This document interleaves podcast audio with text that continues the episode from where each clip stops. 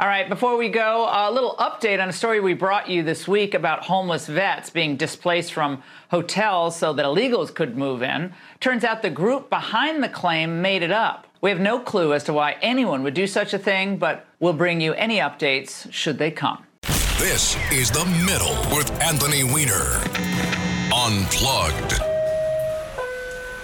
Welcome to episode 33 of The Middle Unplugged, a break in the middle of the week when we reclaim the microphone from the far left and the far right and try to carve out a time for a less shrill and less extreme and generally less angry conversation. You know, I find that much of my work that I do here when I'm on the air on 77 Talk Radio as a center left voice on a strident right station is kind of in the category of fact checking, not dealing with outrage with counter outrage, although given my history of shouting that came as a surprise to many of my listeners. And whether it's Hunter Biden laptop, uh, the integrity of the 2020 election, or the record of Anthony Fauci, my approach has kind of been to assume good faith on both sides and try to meet the hot issues with the cool, refreshing breeze of some facts. Now, I don't claim to find truth. Perhaps it is true that there are only perspectives and God is the only one that knows the truth. But when it comes to knowable things, I try to say them when I know them. And when I say I know them, it's mean by looking them up before I get on the radio. But no sooner have I said something on the radio that I know as fact as a caller would call in and simply say it's not true. I realize that I'm in the media now. I'm experiencing what pollsters say is a real thing. Republicans simply don't trust the media to report the news, quote, fairly, accurately, and fully. I say quote because there are some numbers behind that. The Gallup organization has polled Americans on this very question since the 1970s. And last September, when they repeated the survey, they found that 34% of Americans have a great deal or fair amount of confidence in the media. But when you tease out that number, you see that 70% of Democrats did, and 40% of, um, 14% of rather, of Republicans do. Let me say that again. 70% of Democrats say that they have a great deal or fair amount of confidence in the media, and only 14% of Republicans do. So, as a host of a show called The Middle, I've been eager to explore this for a while, but I have become particularly interested because recently there have been three stories that have been noteworthy for being wrong, but wrong in different ways. One was a story about a hotel kicking out homeless veterans so they could put in recently arrived immigrants. This is what that sounded like on Fox News. A group of veterans, some suffering from PTSD, may now be victims of New York's migrant busing battle. Fox News confirms 20 homeless vets just got kicked out of several hotels in the suburbs north of Manhattan to make room for those migrants getting bussed in from the city. A second was where the founder of a tech company was killed in San Francisco. And a third was about an AI military system overriding the commands of its human controller. To help me what to what happened in these stories and how it connects back to the distrust of media by Republicans, I actually have a guest this week. Henry Goldman is a person that I met when he worked in Room 9. He's the founder and principal of something called Parachute Insights. That is a company that helps people deal with the media when they have to. He's a 22 veteran year veteran of Bloomberg News. It says here that he worked for 17 years reporting for the Philadelphia Inquirer, situated uh, headquartered here in New York, and he's currently teaching about ethics and values at Fordham University. Henry, thanks for for being here. It's nice to be here. So let me kind of, with your help, describe those three stories and what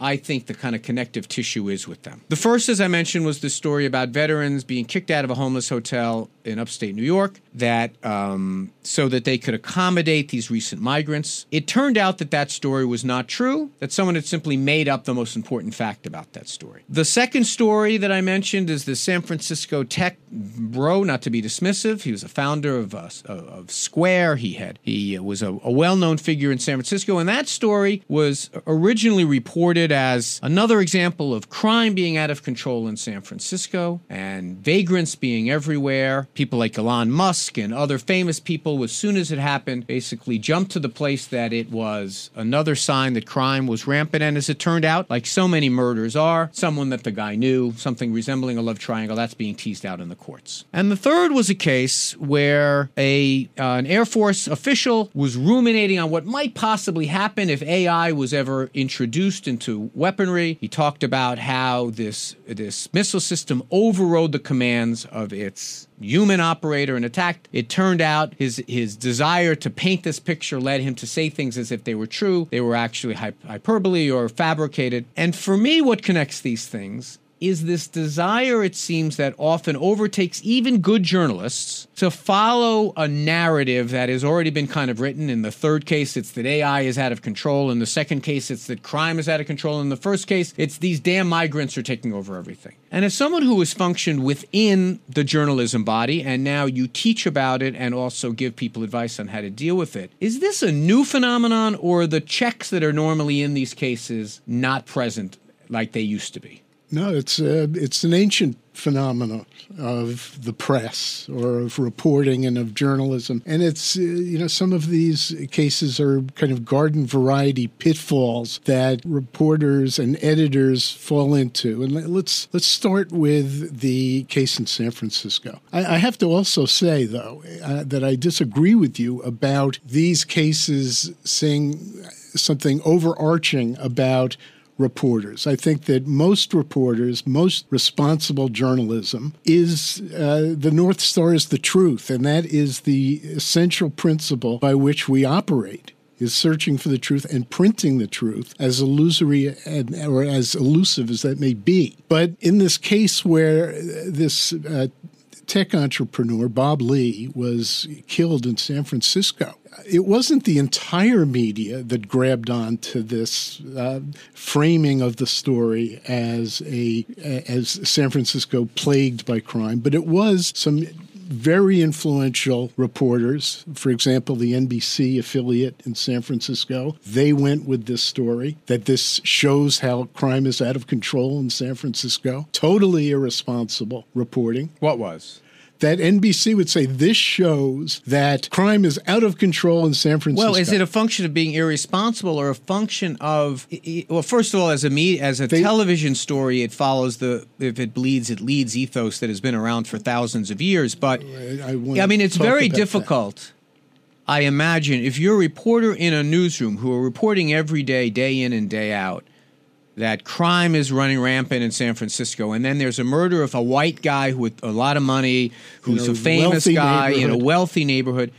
The the pressure must be on you to do that. Now now the uh, pressure is there. The pressure is to frame the story in a way that the readers are going to have this kind of gut level yes that's what's happening so but let's let's use that same same thought about the migrant story. This migrant story was almost too good not to be true for the New York Post and for Fox News. And we played a clip of Fox News. That was just one of maybe 20 segments they had done over the course of three days. And we played as the, as the open Laura Ingraham saying, "We don't know why would someone would lie about this." But you'll notice in that cut I played, we say that Fox News has confirmed. But now let's get back to the the 24 you, seconds though. The, the the thing that you said though about this pressure, the new and what new and what motivates reporters.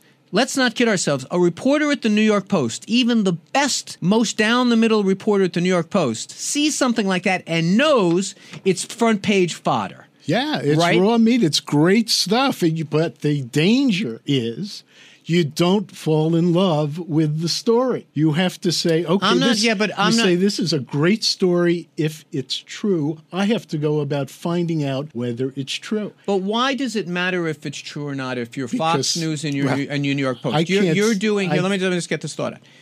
With your Fox News and the New York Post, all of the conversation first of all there's already i read the statistics already your viewers don't believe what they hear on the air they they want to be told what they want to be told right? Right. So they want to be told that veterans are being kicked out for migrants. They want to be told that that that that that homeless people are killing white people their in viewers San Francisco. do want to hear not Correct. all viewers, but their viewers. Got it. Right. So the question becomes from someone who now who, who understands the the uh, under, you know if you're a New York Post reporter and you want to get the wood, this kind of story you want you want it to be true.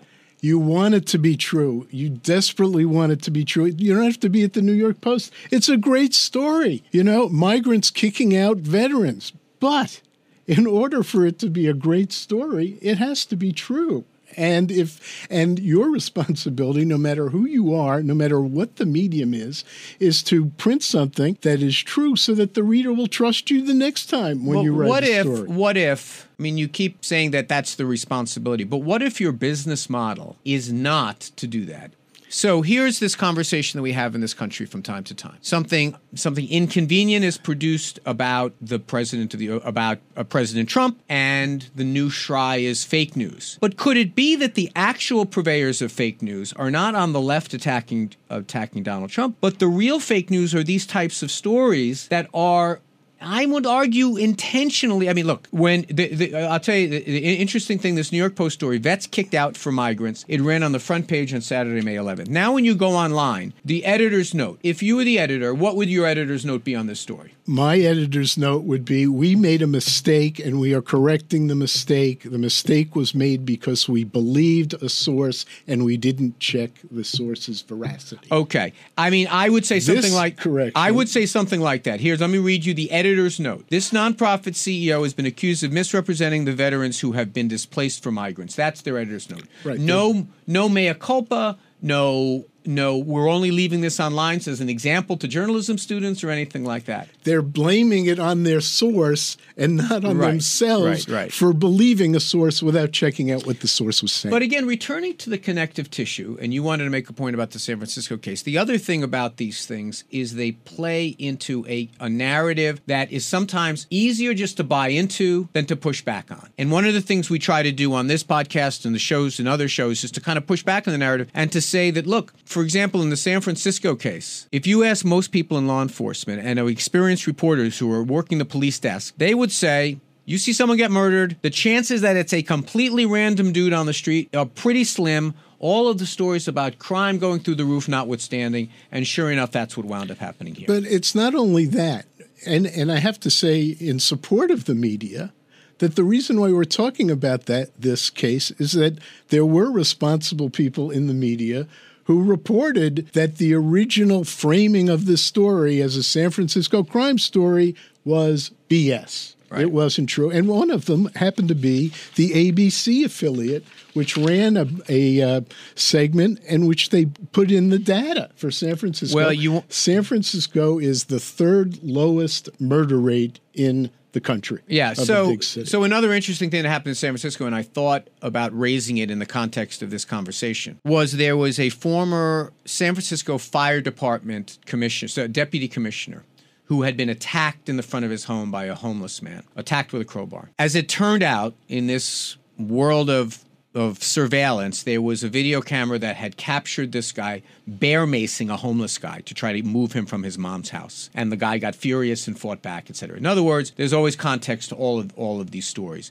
But I wonder what I should say to my audience who is in this group of Republicans that don't believe the media, who don't believe that Fox News is in that category of media when they say I don't believe the media, who fundamentally, you know, I, I did a podcast not long ago about the outcome of the Dominion case where I posited that it meant very little in terms of changing people's minds because most people who tune into Fox are not looking necessarily for the truth according to Hoyle. How do you deal with the context that so many Republicans like when I say to, on my radio shows, go look it up, where do you think Republicans go nowadays? you answer that question because I could come up with many different answers. Well, what do you think Republicans view I as, think as they, authoritative? They would go on the internet and they would go to some source that they trust, which may not necessarily be trustworthy, whether it's the RNC, whether it's some other blogger, or whether it's some of the uh, voices on this radio station who uh, engage in some hyperbole. That is a problem, and it, it's it's a it's a problem of sort of the new media of the digital media that we are still learning how to be literate about this media. The same way that uh,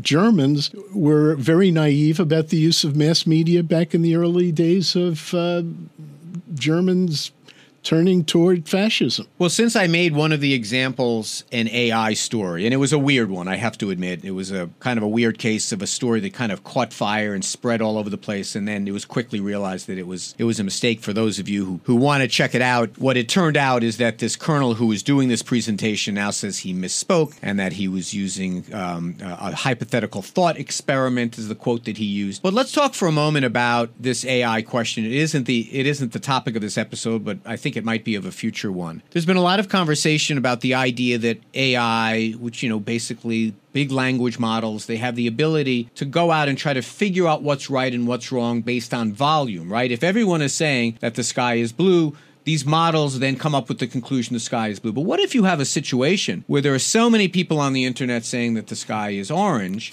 that then these AI models wind up generating information that's just wrong. Well, what, what, what, did you think that at the end of the day? I mean, t- well, let, let, me let me just that leave, question leave that though there. is engaging in sort of the same process that this uh, military uh, guy did when he determined that AI might cause the annihilation of the human race by disregarding the human. Oh, by the way, make make no mistake. I have no concern about people opining about that in the story. Someone making a presentation in, the, about in front of a, a, a military audience that it had indeed happened. I think He's is what happened. declaring that it happened. Right, that This right. actually happened. But the thing about this is, it's another ca- case of framing the story, and it's going back to. Uh, the, you know, there was a play written in 1920, R.U.R. It was written by a Czech playwright. It coined the term robot, and it was all about how robots are going to take over and destroy mankind. And there is this kind of myth about this, this kind of cultural fear about this. And this uh, AI drone story played into this kind of cultural fear. And it's very attractive. Again, somebody fell in love with this story. But if you look at this, the, the mainstream media didn't really go for this story in a big way. This was another case where digital media uh, just ran away like wildfire and it created this mania about AI, which the Air Force then had to quell. Do you think, just to wrap up, do you think that what we're learning here is at the end of the day, we need some authoritative media gatekeepers, the New York Times, the Wall Street Cronkite. Journal. Well, that's not, an individual. I don't think that I don't think that's reasonable. But institutions. Look, let's face it. The New York Times is emerging. The Wall Street Journal, these other major players, despite the the talk about you know about the death of media, these guys have now become kind of what Google has become for search engines. Like they they have risen to the place that they're authoritative. The problem is, I can go look at a Philip Bump fact check of something, and it can be amazing. But when I talk about it on the air, about you know this has been fact checked, you can go take a look at this story. It almost is fruitless because again, just to repeat myself, I'm dealing with an, there's an audience I believe that exists now that might be irretrievably connected to the idea of news that they want to hear the rather frame, than the frame of the story, and not the facts of the story. or the fact, or, or even Here- facts that are not. But true. here's here's the thing about that San Francisco case. The Wall Street Journal examined it. They proved beyond a reasonable doubt in in journalistic uh, parla- you know, ways that this guy was killed by an acquaintance, not by a homeless man. Right. Not, and they then created a frame of their own, saying this wasn't about crime. This was about the profligate world of rich people having, you know, free sex and free drugs and San Francisco's tech. And so they created their own frame for right. this story. But at least you see the thing. But taking facts and putting them into a framework is one thing. The problem with the with the San Francisco story is the foundational fact that they needed to go off on this crime is out of control story. Well, that's They- right. They assumed. they didn't have that. That that was that was kind Never of the problem. presume. That was kind of the problem. Never make an so, assumption so how know. how different how different you you teach a class at Fordham on on on journalism and ethics. How different is this generation of journalists being educated in their field and trained in their field than when you were starting out a few decades ago? It's a very interesting question because when you go into journalism, at least when I did, there were values. There was Watergate, there was Vietnam. Those were the truths that that needed to be exposed. Now there are all kinds of truths that need to be exposed, uh, and the people who are coming up in journalism are mostly kind of career oriented. They're mostly listening very carefully to what their editors tell them. Editors? Edit, yeah, we didn't discuss editors. Editors frame these stories. I guarantee you that when a reporter came back and said, you know, so and so has told me that these migrants are moving in and the veterans are moving out, the editor at that newspaper. Wait, wait, wait. You're talking about newspapers. I mean, that's. Yes, because the New York Post drove that. Yeah, yeah, you're talking about newspapers. My question wasn't about newspapers, about journalism the today. editor, the producer. But there aren't journalism editors. There aren't editors. There aren't producers in what 90% of the It- information that's coming well, out on the internet that's another. produced. Th- if we want to talk about the digital thing, that's a separate phenomenon. That's right. Right. That's But- 99.99% of the phenomenon right now. Correct. That's you're absolutely right. But these cases that you gave me and that we're discussing, only one of them is a real a case where digital media went wild, and that's the Right, but uh, but my question, just to wrap up, my question was about young people today that are coming up. Most Right, of them are they're not. mostly- they're not going. The journalism they're going to do is probably not going to be within the four walls of the New York Post or the New York Times.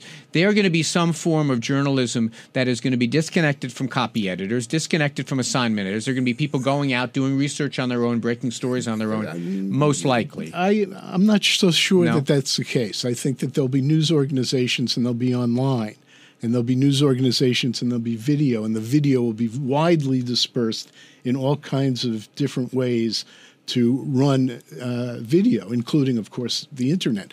But the main thing about this new generation is that they don't.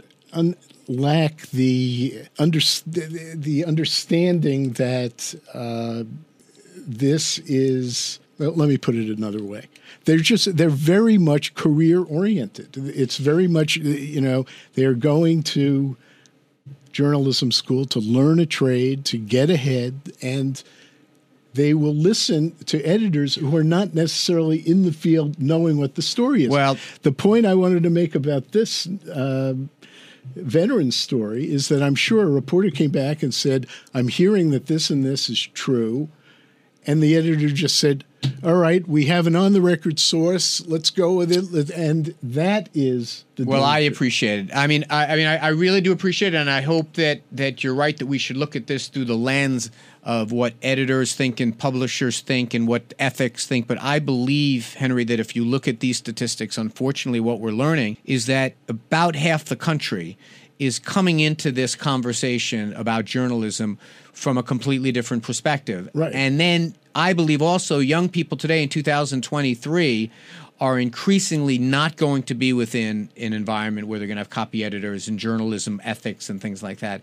And when you have that cocktail of a disbelief in the media and I'm going to go in the media to try to to, to, to, to make my bones, I think there's there's very I think we're, it's a very fragile scaffold. Right. If everybody considers themselves a journalist and just publishes on the internet, the reader has a responsibility to try and separate the wheat from the chaff, the truth from the BS.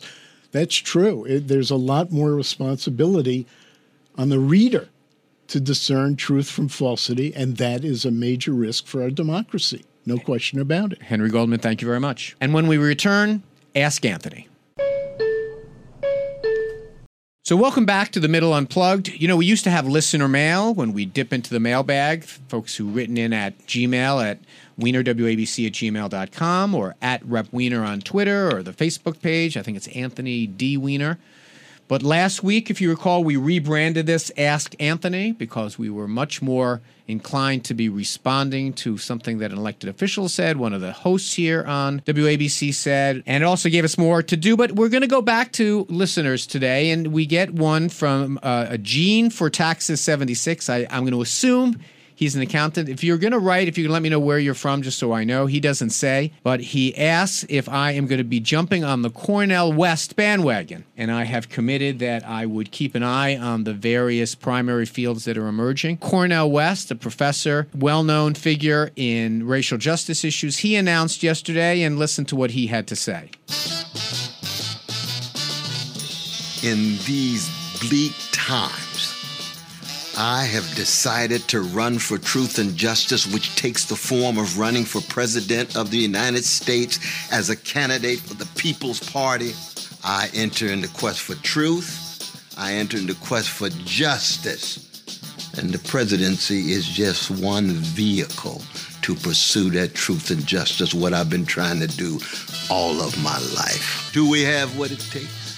He says, Do you think we have what it takes? You know, one of the best things that you can do when you're looking at a biography or looking at a website of a candidate that you don't know much about, someone that seems appealing, someone that you think kind of gets the groove, you'll see that some parts of these websites, some parts of these position papers are easier to fudge than others. On his, he's got some great stuff. Clean out government corruption, create a true democracy. I'm with it. Get money out of politics and ban corporate lobbying. I love it. Even stuff like term limits, that's pretty popular. Revitalize economy, guarantee quality education. But if you really want to get to the nub of it, if you want to understand how realistic a candidate they want to be, and this is true of Republicans or Democrats, the best place to look is in the foreign affairs part. Because that's the part where there's not a lot of black and white, but a lot of gray. And if I take a look at Cornel West's, here's what his have to say. End the wars, bring our troops home, and invest those trillions of dollars into American communities, support veterans, and this is where it gets sticky. Stop all foreign military aid, close the bases, disband NATO, and ban nuclear weapons globally. So, for a candidate today to say disband NATO or close the bases or stop all foreign aid, that is a proxy, that is a stand in for our support for Ukraine in the war. And there is an interesting force that is emerging that is crossing from the far left to the far right of opposition to the war in Ukraine. Now, it's hard for me to really get my arms around what's going on on the far right. It's something that is a, a mashup of pro Putin alliances to anti LGBT feelings to basically out and out Nazism. Although, frankly, if you look hard at the Ukrainian side, there are some elements there that we should be concerned about. And then the far left, which is a more traditional, simply, you know, make peace, not war kind of phenomenon. Cornel West is in that second camp. But, you know, frankly, we heard this week from RFK Jr. that he's in that camp coming from the right also. Um, I point this out just to say that this conversation is going to get louder and louder. I don't believe that it represents a majority position in the in the United States of America, and it certainly doesn't represent a majority position in our Congress. But you now have candidates on both the left and the right who are making this a tent pole of their positions in their campaign. Um, and I can tell you from experiencing these things firsthand in, in Washington, you know, the appeal of the the pure left and the pure right and the pure isolationist is not to be dismissed. Earlier in our conversation, Henry Goldman made reference to the period before World War II. The isolation vibe in our country runs deep and it runs wide. Cornel West is going to be an articulate spokesman for that. And if you get a chance, go check out his announcement video. It is a it's a thing of art. It's you know you um, politicians we emerge with the idea that we have certain outcomes that we want to achieve, and we try to figure out rhetoric to advance those outcomes. People like Cornel West, who start with the rhetoric and then build out from there, can be very compelling indeed, and I think he is going to be something to watch. Now I have said that one of the ways that we deal with this phenomenon in our country that both the left, uh, both Democrats and Republicans are both unhappy with our candidates, but seem pretty confident we're going to get them anyway. One of the things I think that we can do is to urge there to be primary debates on both sides. Donald Trump said he's not going to participate in theirs. Um, and since uh, Joe Biden controls the DNC, we might not even have debates on the Democratic side. But I think one of the things, seeing Cornel West on a stage with Joe Biden, I would um, think that all of us would benefit from that. And I think it would be an opportunity to have this conversation about whether disbanding NATO at this moment is good policy or it's simply folly. I do appreciate you joining us on The Middle Unplugged. You, if you do like what you're hearing here, subscribe, leave a review. There are a lot of places, a lot of podcast platforms that let you write comments, anything you'd like to leave in there. I read all of those. Um, also, uh, I, I, would love to have you join me on uh, my Saturday show, The Middle, which is also available as a podcast. It's live at 2 o'clock on Saturdays. At 3 o'clock, we have Left versus Right, where I, I join Curtis Sliwa when we have a conversation about things national, domestic, all kinds of things in between. And I do appreciate your support for this podcast. We've had enormous growth, and I want to thank you for that. And with that, this marks the end of the middle unplugged.